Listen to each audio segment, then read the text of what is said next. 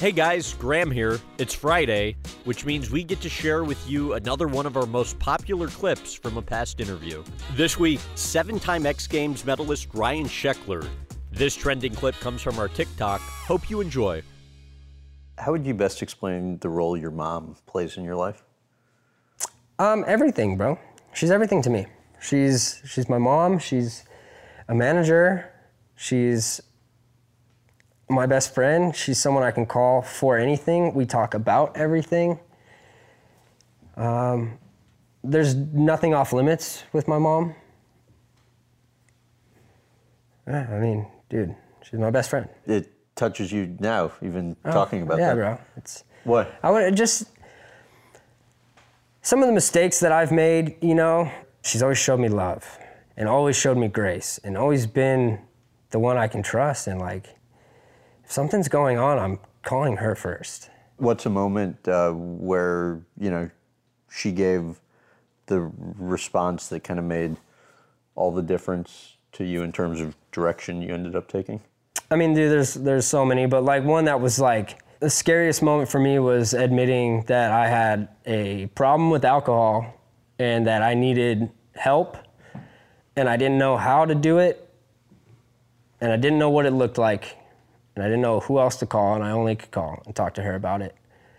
And I made that phone call when I was on a trip in Oslo, in Norway. 2 days later, I was home, and I was going to treatment to get help that I needed. And it was the scariest day of my life, bro, to surrender. It made me and her stronger. I'll never forget getting dropped off at this place. And, like, I just remember watching her just drive out and turn right. And I was emotional, bro. I was a wreck. And like, it gives me chills. And like, right when she turned out of sight, I had this like overwhelming like warmth and like the spirit come over me that let me know I was in the right place. And then from that day, I was like, I was full on. I was full into recovery. What made you realize you needed to go? I couldn't stop drinking. I just couldn't stop drinking. It was like... As in you wanted to, but... I wanted to, for sure, but I couldn't, you know, and I was like, okay, well, not today. Not to... you know, okay, well, we had one, okay, well, we'll have 4 or 5, and we'll try again tomorrow. That just happened for a long time. What was your lowest point during that period? During that period was just the, like, I was just the hopelessness, dude. I literally just, like, I wanted to stop partying. I wanted to stop drinking. And I couldn't do it. What made Oslo the breaking point for me was that out of my whole life, the one thing that I have had this crazy, intense passion for, which is skateboarding and competing. I'm in Oslo, and I want nothing to do with skateboarding. I don't want to be a skateboarder. I don't want to be a competitor. I don't even want to skate anymore. I want to just go take the money I've made, get off the map, and go party. I just want to, like, kind of wanted to end it, you know? Not suicidal, but, like, I didn't want to be in the public's eye anymore at all. What did Michael Phelps say when he called? That he had been through a similar situation and that he knew exactly what I was feeling and he had been there and he could relate. And then when I got Phelps calling me, taking the time out of his day to give me hope, experience, strength, I was like, bro, all right, I can do it. I can do this. And like my family and my core group of friends, you know, that have never been yes men, that have always called it straight. The reason I'm sober today, honestly, is they told me, hey, we see there's a problem. You cannot control this. Like, I'm like, you're right. I trust you. You're right. That moment, you started drinking again, and I guess COVID comes, and your roommate Danny's looking at the bottle of Jack Daniels in the morning and seeing more and more out of it than, you know, should be gone. Yeah, bro, I had this, like, vision of like, oh man, my 30th birthday. Like, you know, I had taken so much time off of drinking, you know, almost 4 years, that I was like, all right, maybe I got this. Maybe I can just drink normal. And I gave it a go. And it turned out it's not in the cards for me. It started on one of my surf trips that I go on yearly, and I decided to drink before that trip. I don't know why.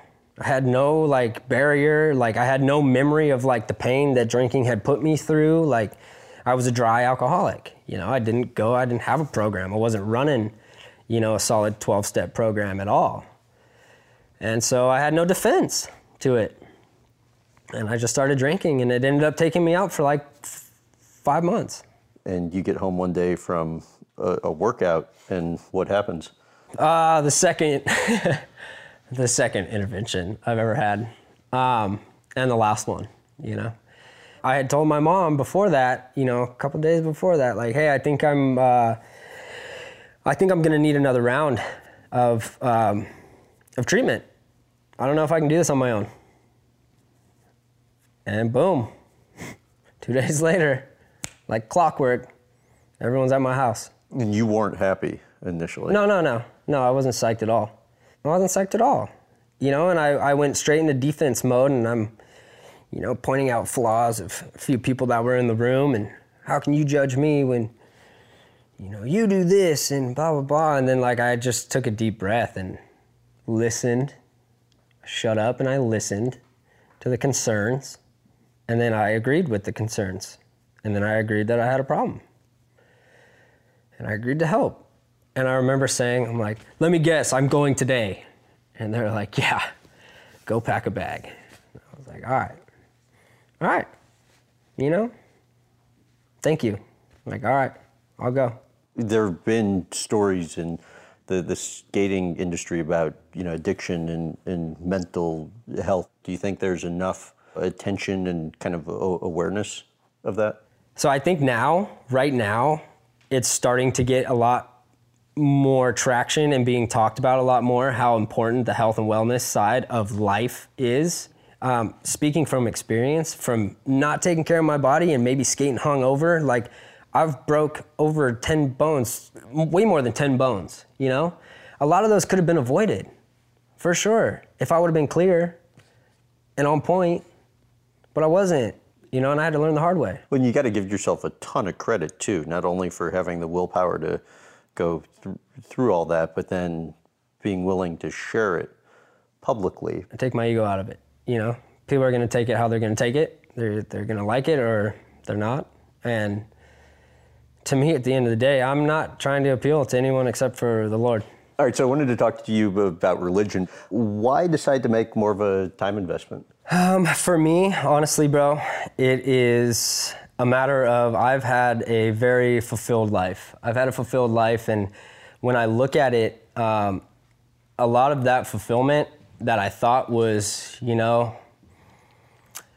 pure fun was sin, And I look at it now, and I want to live a life that is pleasing to the Lord.